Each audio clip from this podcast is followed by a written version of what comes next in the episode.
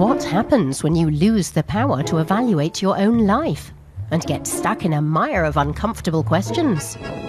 That happens to actor Jakob Turner in Norbert Gstrein's novel Der zweite Jakob, or The Second Jacob.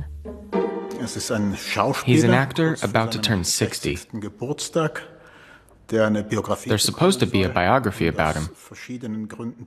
And for various reasons, he begins to sabotage the biography, to fight against being set in stone through the writing of it. But Jakob comes under growing pressure. The biography, his daughter's probing questions.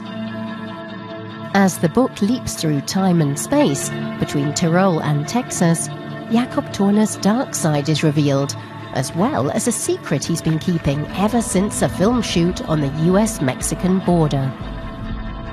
There's a fatal accident, a series of unsolved killings of Mexican women, and a lot of toxic masculinity. Where's the line between fate and culpability? Norbert Gstrein gives the reader many threads to follow, but avoids outright moral judgment. Above all, I want them to be in a gray area within themselves, where they can still narrate themselves back towards the good side. But at the same time, they're squinting at the other side, and they're aware of a wider and wider abyss.